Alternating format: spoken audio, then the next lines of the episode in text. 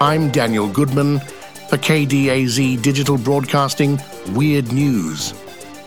Josephine Wright, a prominent figure on Hilton Head Island in South Carolina, passed away at 94, drawing national attention for her determined efforts against developers in her later years. Her struggle came to symbolize the challenges residents of historic African American communities faced in the idyllic coastal town of South Carolina and beyond. Last year, an investment firm filed a lawsuit against her alleging property encroachments on a proposed 147 unit neighborhood near land that had been in her late husband's family for more than a century. The company claimed that Wright's satellite dish, shed, and porch were on its land.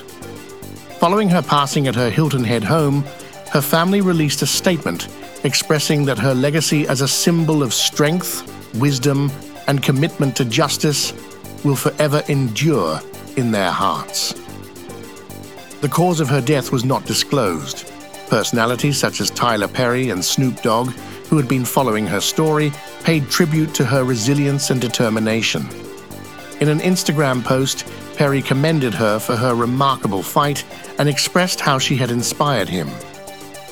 I'm Daniel Goodman for the KDAZ Digital Broadcasting Weird News, and thanks for listening.